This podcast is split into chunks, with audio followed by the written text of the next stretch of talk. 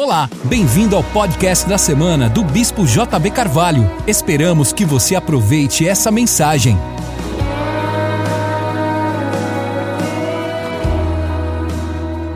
Glória a Deus.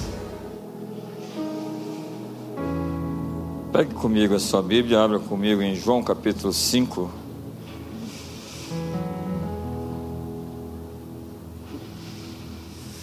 Vamos ler.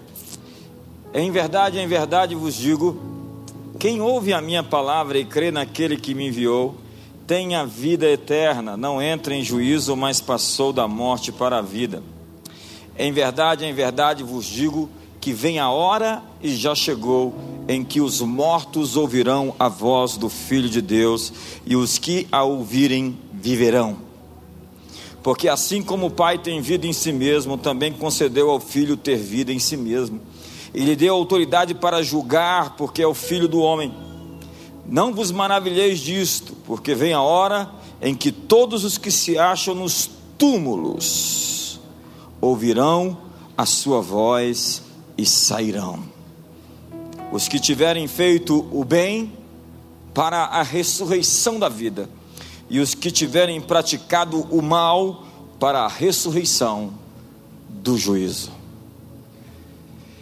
Pai, nós queremos fazer parte da primeira ressurreição, todos nós, a ressurreição da vida, e queremos nessa noite aprender mais sobre esse assunto e poder aplicá-lo em nossas vidas de forma prática, pontual, específica e poderosa, que nós possamos sair daqui turbinados por esse mesmo poder que foi usado ao ressuscitar Cristo dentre os mortos, onde a morte foi vencida, o último inimigo foi tragado, o seu aguilhão foi quebrado e não há mais nada impossível.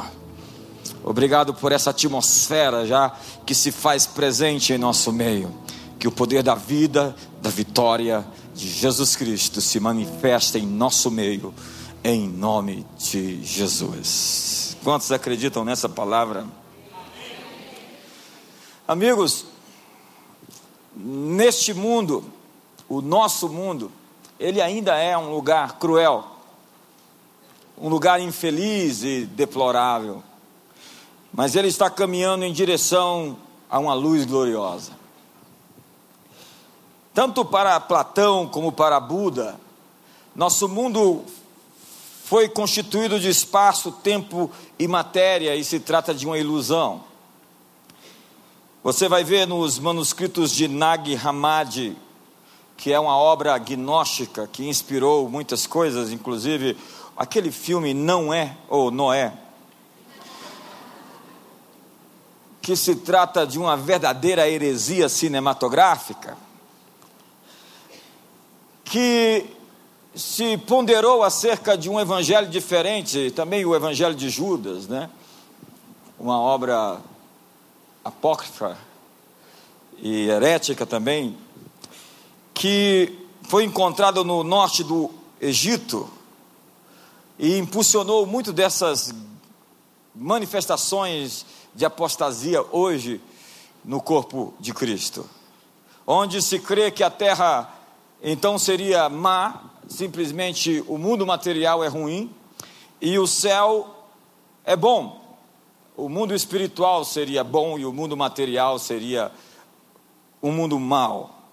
O mundo criado seria um lugar irrelevante, escuro, perverso, sombrio, e as almas imortais que existam aqui e agora deveriam simplesmente esperar, somente esperar, o momento de voltar pela morte ao seu verdadeiro lar. O motivo principal de alguém se tornar cristão, então deveria ser ir para o céu quando morresse. Assim rejeitamos o mundo material e adquirimos uma visão do futuro que apela para a destruição dessa ordem criada física. Nosso destino final seria não material e totalmente espiritual. Mas o mal não é de origem material. Eu penso que Lúcifer, até onde se saiba, não é material. Os demônios são espirituais e quero também afirmar que o espiritual não significa não material.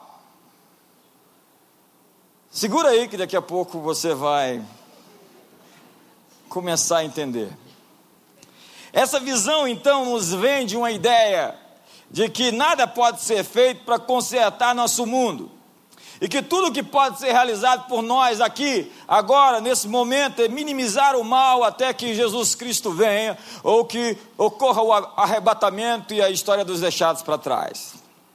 Esse dualismo resulta em nossa inoperância e na ideia de que a única razão do Evangelho existir é para salvar almas para o porvir.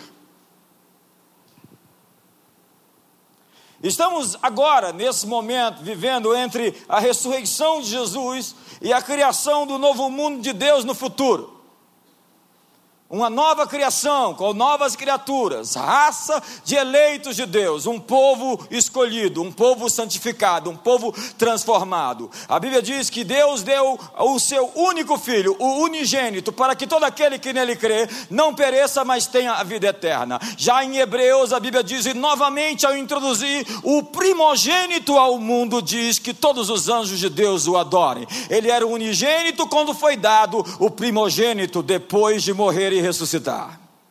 Ele era o primeiro da espécie e agora ele era o único da espécie e agora é o primeiro da espécie. A oração de Jesus é que o seu reino venha e se faça aqui na terra como ela é feita, como é feito no céu. Então o reino de Deus remete à ideia, à imagem, à visão de um rei estabelecendo o seu governo, seu reino e sujeitando todos os inimigos possíveis.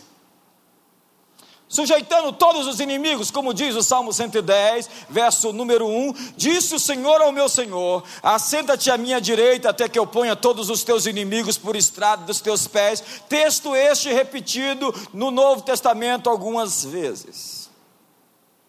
A teologia de uma nova criação, de uma nova raça de seres, de um, um novo cosmos, onde todo poder, toda autoridade, todo o universo deverá se sujeitar ao Messias, e a morte será vencida pela ressurreição.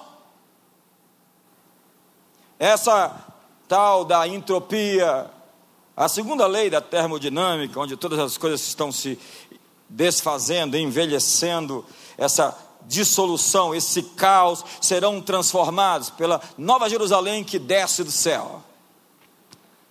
A capital dos mundos, a cidade que todo aquele que lavou as suas vestiduras pelo sangue do Cordeiro tem direito de entrar nesta cidade pelas suas portas. E o que começa isso tudo é justamente a Páscoa do ano 33. E não quero discutir calendário juliano, gregoriano, outra coisa, logo depois do horário de verão que terminou, graças a Deus.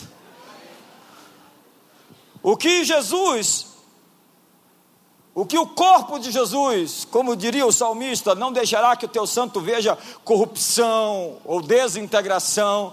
O corpo de Jesus, o que aconteceu naquele túmulo na Páscoa, é aquilo que prenuncia o que vai acontecer com todos em todo lugar e com o cosmos inteiro. O apóstolo Paulo diz que Jesus é a primícia, são, é a primícia da ressurreição dos mortos. O texto que eu li fala sobre Jesus dizendo que todos os túmulos ouvirão a sua voz. O campo da esperança ouvirá a sua voz. E o mar dará os seus mortos. Aqueles que foram queimados serão chamados pelo seu DNA, a volta a um corpo ressuscitado uns para vergonha e outros para a glória eterna. Diga comigo: o céu é a minha origem, a terra é o meu domínio.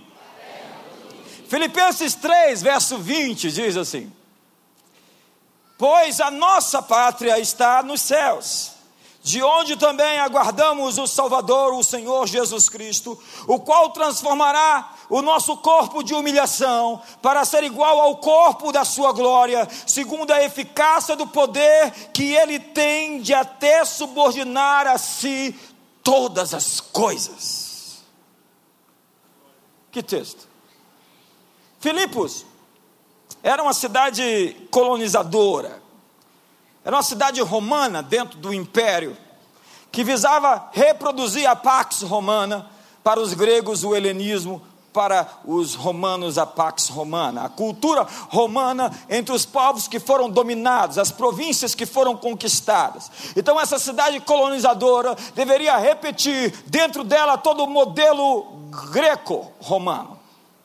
Assim, as vestes, como a cultura, como a arquitetura, como o sistema educacional e o próprio idioma. De Roma e das outras cidades também, essas pessoas seriam abrigadas por essas cidades romanas longe de casa, apesar de estar longe de casa, eles estariam em casa, porque eles se sentiriam em casa, porque a casa, a cidade de Filipos, como a cidade de Cesareia Marítima, Marítima como a cidade de Tiberíades, como as Decápolis, as dez cidades que estavam ali ao lado de, da Judéia, para que os cidadãos romanos, cidadãos romanos pudessem ocupar aquelas cidades e não encher, inflar a cidade de Roma. Eles, apesar de não nascerem em Roma, eles eram cidadãos romanos. Eles eram de cidadania romana. O apóstolo Paulo está dizendo que apesar de não estarmos nos céus, nós temos cidadania celestial.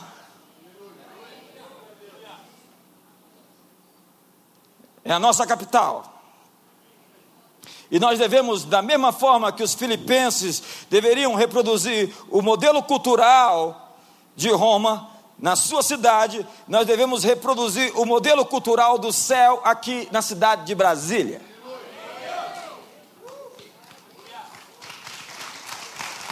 Eu acho que você vai melhorar daqui a pouco. Veja bem os títulos: Salvador, Senhor, Rei, são títulos imperiais. Nossa pátria está nos céus, significa que apesar de em Cristo sermos cidadãos celestiais, Ele virá dos céus para transformar o nosso corpo mortal em um corpo de glória. Como?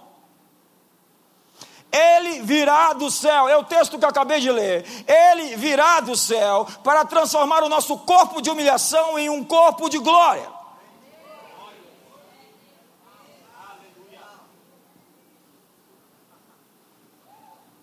Onde a nova criação de Deus aqui? Onde estão aqueles que nasceram de novo, são nova criatura? Onde estão os filhos nascidos de Deus aqui essa noite? Onde são os eleitos, aqueles que fazem parte dessa nova espécie, desse primogênito filho de Deus, que veio reproduzir-se em filhos poderosos? E aí vem um texto extraordinário.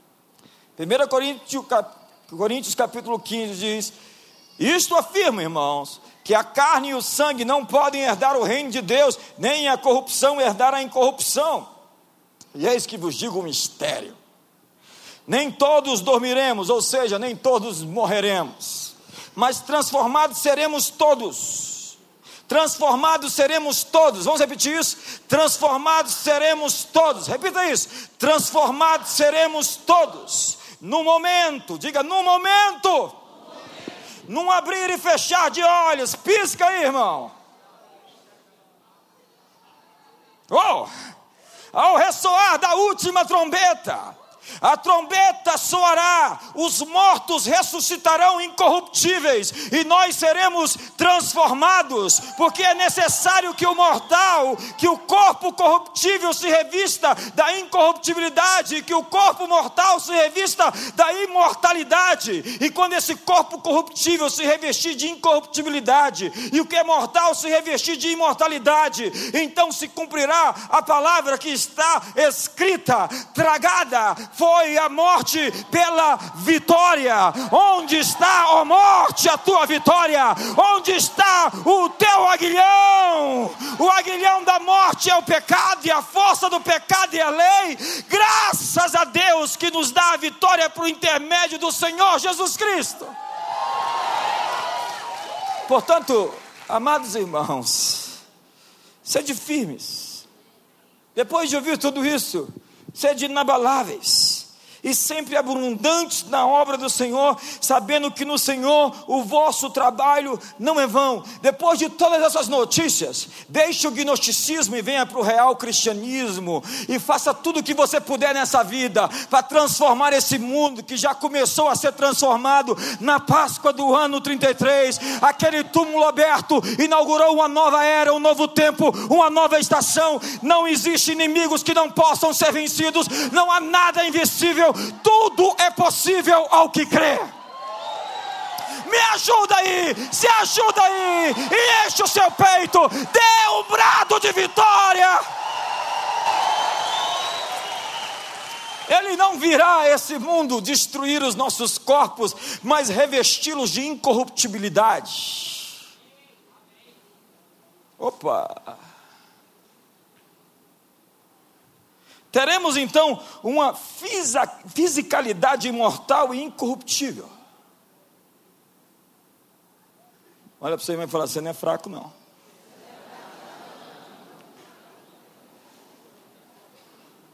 Não mais, diga comigo, não mais, não mais sujeitos a doenças, a deterioração, ao envelhecimento e à morte a nova criação é a continuação da criação presente, onde Deus será tudo em todos e tudo em todas as coisas. Por meio dele, todas as coisas voltarão à perfeição. Redenção não é um modo de resgatar espíritos e almas de um mundo material perverso. Redenção é a renovação da criação lidando com o mal que a corrompe. As árvores baterão palma, os rios celebrarão, o ermo exultará, o deserto florescerá, todo o vale será aterrado e nivelados todos os montes e outeiros, o que é tortuoso será retificado e os lugares escabrosos aplanados. Eis que o Senhor Deus virá com poder e o seu braço dominará. Eis que o seu galardão está com ele, diante dele a sua recompensa. Estamos caminhando para um mundo novo, de justiça, de cura e de esperança. A ressurreição é o anúncio deste novo dia.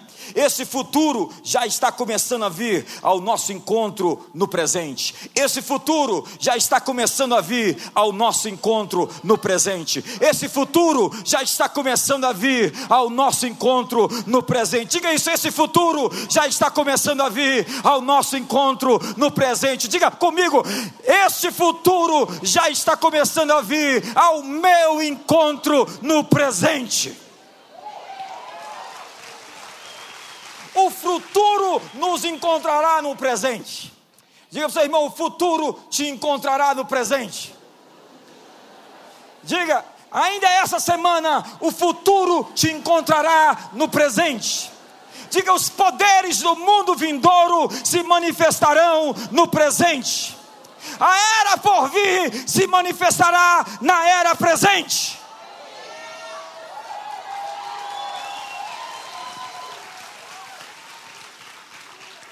Na decadência do velho mundo surgirá um novo mundo. Em breve ele virá. Ele virá, ei, ele virá. Todo olho verá. Até quantos o transpassaram? Ele virá como um relâmpago do Oriente ao Ocidente, assim será a vinda do Filho de Deus entre as nuvens, com poder e grande glória. Todo joelho se dobrará, toda língua confessará que Ele é o Senhor, para a glória de Deus Pai.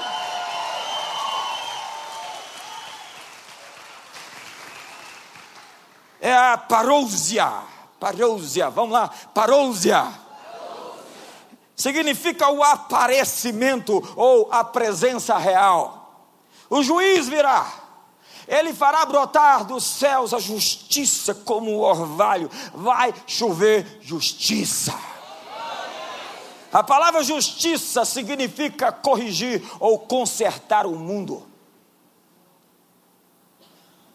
E o dia, o dia, o dia radiante, o dia brilhoso, o dia resplandecente, que o Salmo 46 diz: Ele se alegrará desde a antemanhã, a madrugada gloriosa. O dia que afirma-se até ser dia perfeito.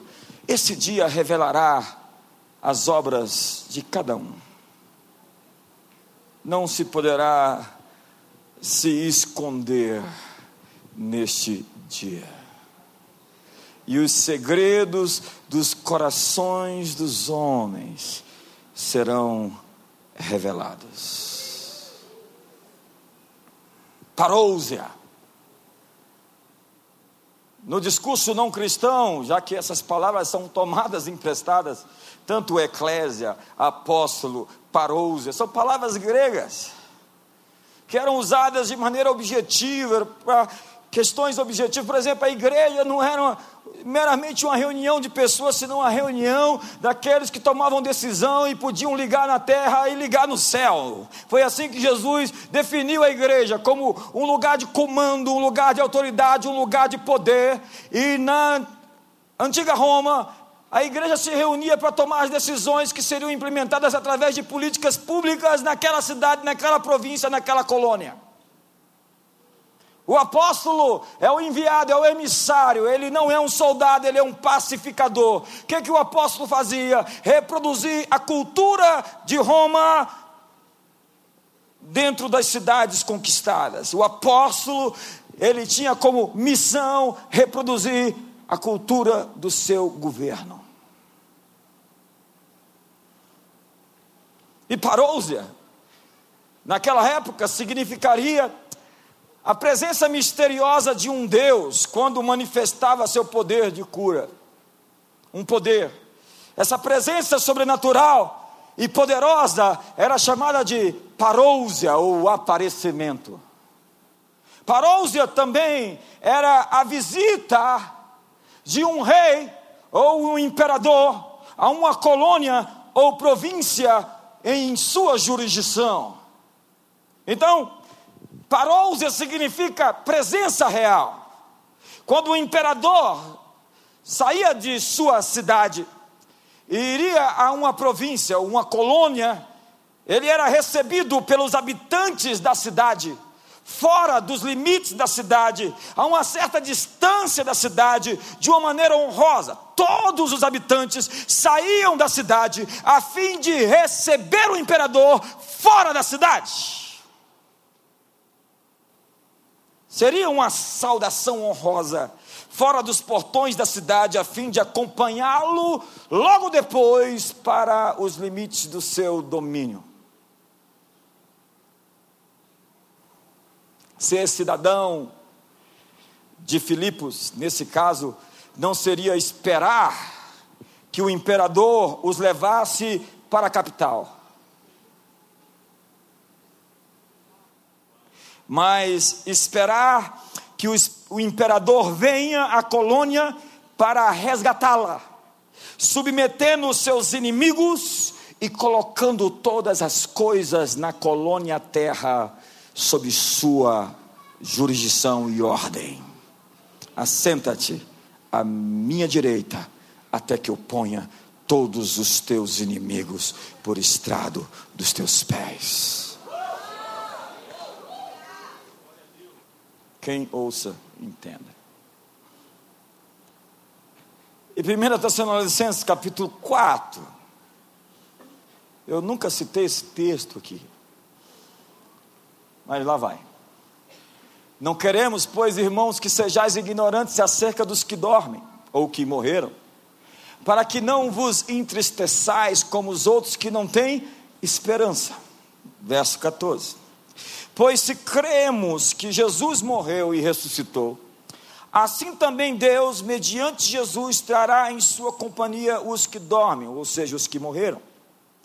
Ora, ainda vos declaramos por palavra do Senhor isto: que os vivos, os que ficamos até a vinda do Senhor, de modo algum precederemos os que dormem. Porquanto o Senhor mesmo, dada a sua palavra de ordem, ouvida a voz do arcanjo e ressoada a trombeta de Deus, descerá dos céus e os mortos em Cristo ressuscitarão primeiro. Depois nós, os vivos, os que ficarmos, seremos arrebatados juntamente com ele, com eles, entre as nuvens para o encontro do Senhor nos ares, e assim estaremos para sempre com o Senhor. Consolai-vos, pois, uns aos outros com essas palavras. É um texto que é similar ao que eu li em 1 Coríntios capítulo 15, verso 50. Os mortos serão ressuscitados, os mortos em Cristo. Essa é a primeira ressurreição, e a Bíblia diz: bem-aventurado é aquele que faz parte da primeira ressurreição, porque não terá sobre ele o poder da segunda morte. Porque a segunda ressurreição será para o juízo final daqueles que praticaram o mal e serão destinados à Corte Suprema e ao juízo. Mas quem está em Cristo já nenhuma condenação há mais. Seremos julgados no tribunal de Cristo para recompensas.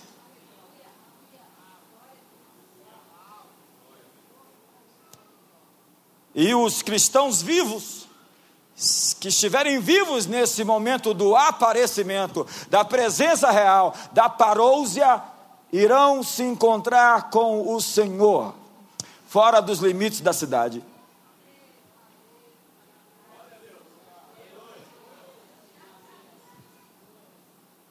Diga para o seu irmão: o rei está vindo. Oh! e o trarão de volta a fim de que tudo seja consumado e a rebelião planetária seja colocada devidamente no seu lugar.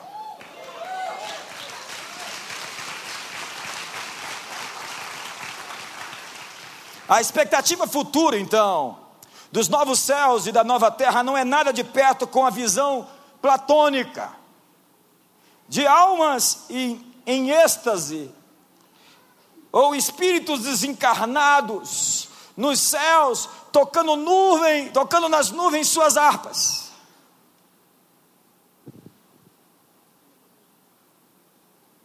Agora, Jesus já é o verdadeiro Senhor do mundo, e então será revelado a todos em breve como tal. Agora, neste momento, Jesus já é o Senhor, e em breve Todos saberão disso nesse planeta. Apocalipse capítulo 11, verso 15 diz: O sétimo anjo trocou a trombeta, e houve no céu grandes vozes dizendo: Vamos todos,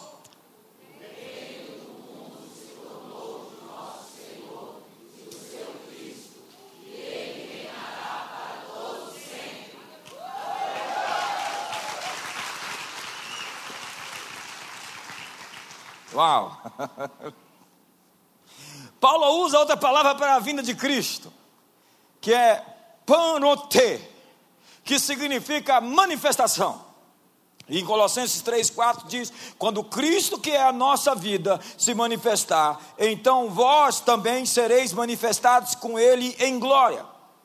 Paulo não diz que um dia estaremos com Ele, mas que já estamos com Ele. Nós já temos a vida dele, Cristo que é a nossa vida. Repita comigo: Cristo que é a minha vida. Diga: Cristo que é a minha vida. Se você tem dúvida, não repita isso, mas se você nasceu de novo, entregou sua vida para Jesus, diz: Cristo que é a minha vida. Diga: Jesus é a minha vida. E essa nova vida invisível que nós temos no mundo, Cristo em vós, esperança na glória, maior é aquele que está em você do que aquele que está no mundo. Todo aquele que tem o Espírito de Cristo é, é filho de Deus, todo aquele que não tem o Espírito de Cristo não é filho de Deus. A todos quanto receberam deles o poder de se tornarem filhos de Deus, essa nova vida invisível que o mundo não vê, irromperá em plena realidade e visibilidade corpórea é a manifestação dos filhos de Deus. E aí vem João e diz: Filhinhos, agora, pois, permanecei nele, para que quando ele se manifestar, tenhamos confiança e dele não nos afastemos envergonhados na sua parousia. Se sabeis que Ele é justo, reconhecei também que todo aquele que pratica a justiça é nascido dele. É natureza. Vede que grande amor nos tem concedido o Pai, a ponto de sermos chamados filhos de Deus. E de fato somos filhos de Deus, por esta razão o mundo não nos conhece, porquanto não o conheceu a Ele mesmo. Amados, agora somos filhos de Deus.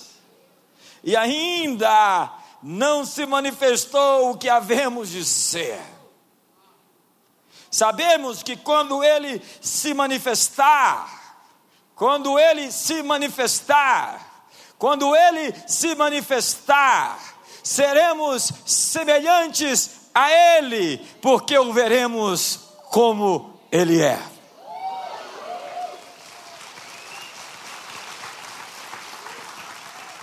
Quando nos encontrarmos com Ele, quando olhar nos seus olhos, esse corpo mortal não vai conseguir ser o que Ele é. Quando olhar para aqueles olhos que são chamas de fogo, para aquele rosto que é como o sol na sua força, esse corpo vai se refazer atomicamente e se transfigurar em uma nova essência. Diga seu irmão, você não é fraco, não. Diga, na verdade, ele é que é forte. Oh, irmão, quantos estão com vontade de voar aqui essa noite? E o que? E assim mesmo se purifica todo aquele que tem nele essa esperança. A vida e o poder da ressurreição irão invadir esse mundo. A terra será cheia da glória do Senhor, como as águas cobrem o mar os montes destilarão, a justiça chegará, o reino, o governo de Deus chegará. Jesus está no céu agora com um corpo encarnado e ressuscitado. Interessante isso. Quando ele veio com esse corpo aqui, ele foi tocado Tomé tocou nas suas feridas. Ele comeu. Para aqueles que gostam de comer, isso é uma grande notícia. Só que ele passou em paredes. E se ele está nos céus com o corpo encarnado, glorificado, o céu não é um lugar para o não material, nem o espiritual não é não material. Deu nó, tudo bem, depois você se recupera. Terra e céu, matéria e espírito, Deus e o mundo criado vão se abraçar um dia. Cristo morreu, Cristo ressuscitou, Cristo voltará.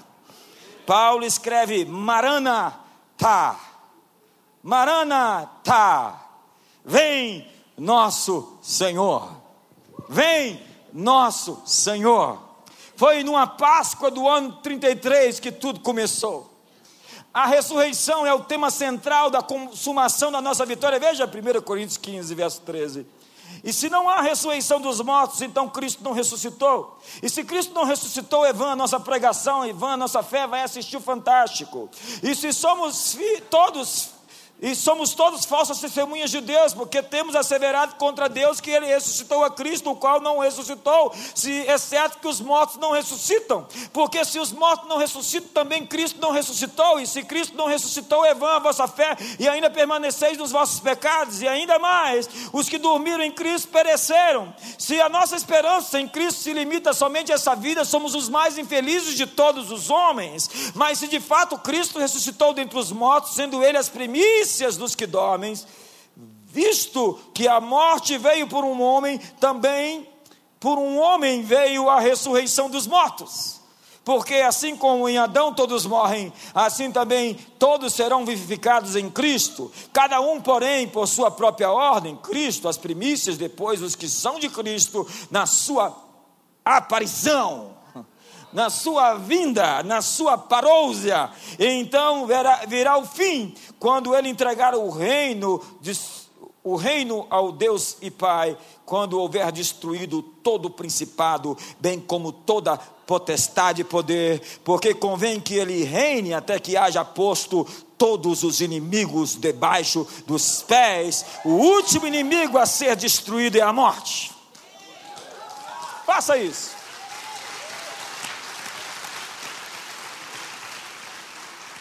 Agora eu caminho para o final. A mensagem da cruz tem um domingo de manhã.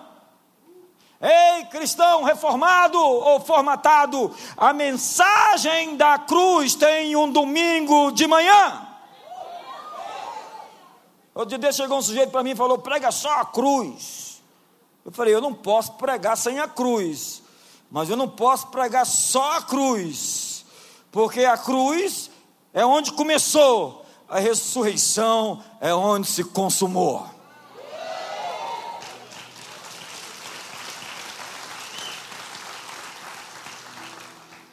Nós devemos pregar todo o conselho de Deus, mas boa parte da igreja ainda está na estrada de Emaús com as notícias da sexta-feira.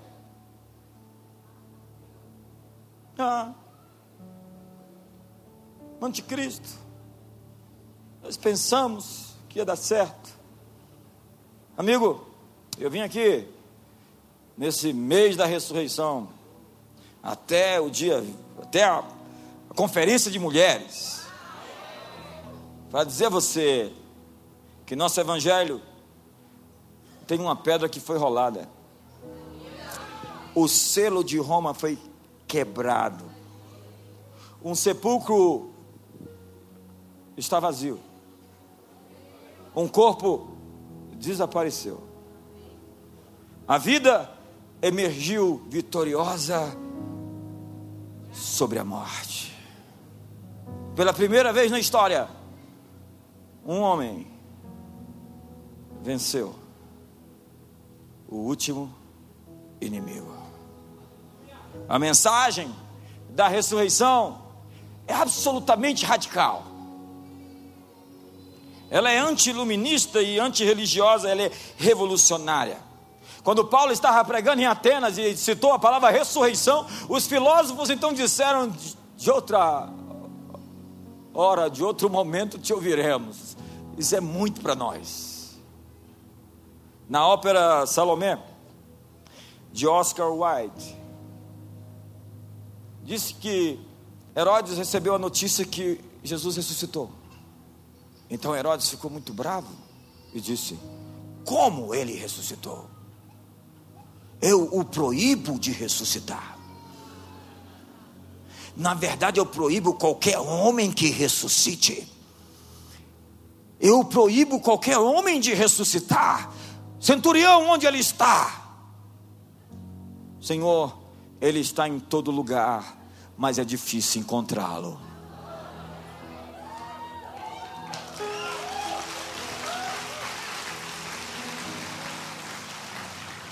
Foram aqueles que acreditavam na ressurreição, que enfrentaram as feras no Coliseu, nos circos romanos, os imperadores, os déspotas. Eles não querem que ninguém ressuscite, porque a ressurreição é a vitória contra o medo, o medo do martírio, o medo da morte, o medo da vergonha. Alguém que sabe que vai ressuscitar, perde o medo porque eu sou a ressurreição e sou a vida. Quem crê em mim, ainda que morra, viverá. Quem crê em mim não morrerá para sempre. Mas, amigos, nós precisamos chegar no domingo de Páscoa. Precisamos pregar e cantar e falar sobre a cruz, Rude Cruz, Serigil, Nela o mundo um dia fugiu, como emblema de vergonha. Como eu amo a mensagem da cruz, até morrer eu a vou proclamar. Essa mensagem é linda, ela é maravilhosa, mas ela não está completa se nós não dissermos ressuscitou ressuscitou, ressuscitou.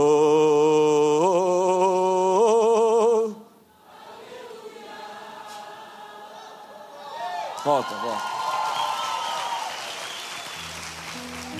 Precisamos voltar os nossos olhos para aquilo que aconteceu no domingo de Páscoa, porque há muita gente preso ainda na estrada de Emaús. Precisamos olhar para aquele sepulcro vazio. Pela primeira vez na história, alguém que morreu voltou à vida para nunca mais voltar a morrer.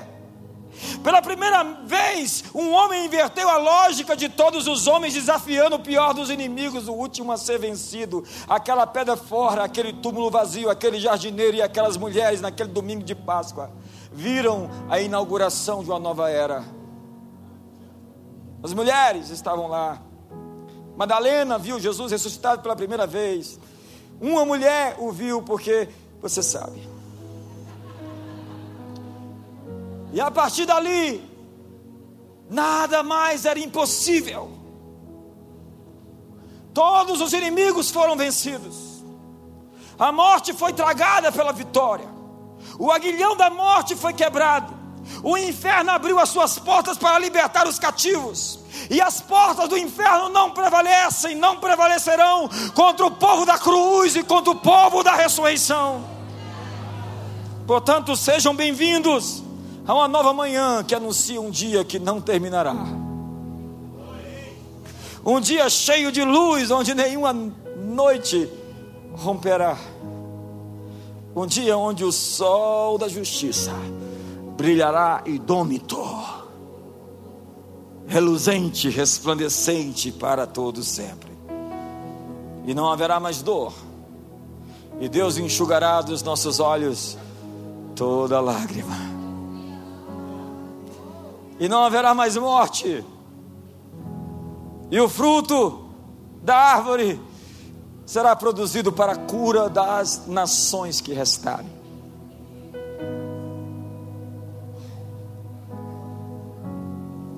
E nós nos renovaremos dia após dia.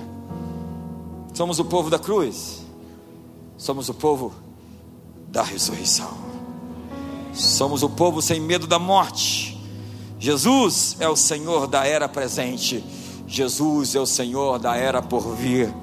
A era presente está sendo invadida pela era que está vindo, e você verá isso nesses próximos dias.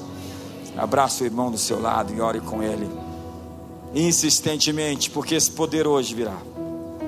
Efésios capítulo 1 diz: que os olhos dos vossos corações sejam iluminados, para saberem qual é a esperança da vossa vocação, qual é a riqueza da glória da vossa herança, e qual é a suprema grandeza do seu poder que Ele usou ao ressuscitar Jesus Cristo dentre os mortos. A maior manifestação do poder de Deus foi a ressurreição.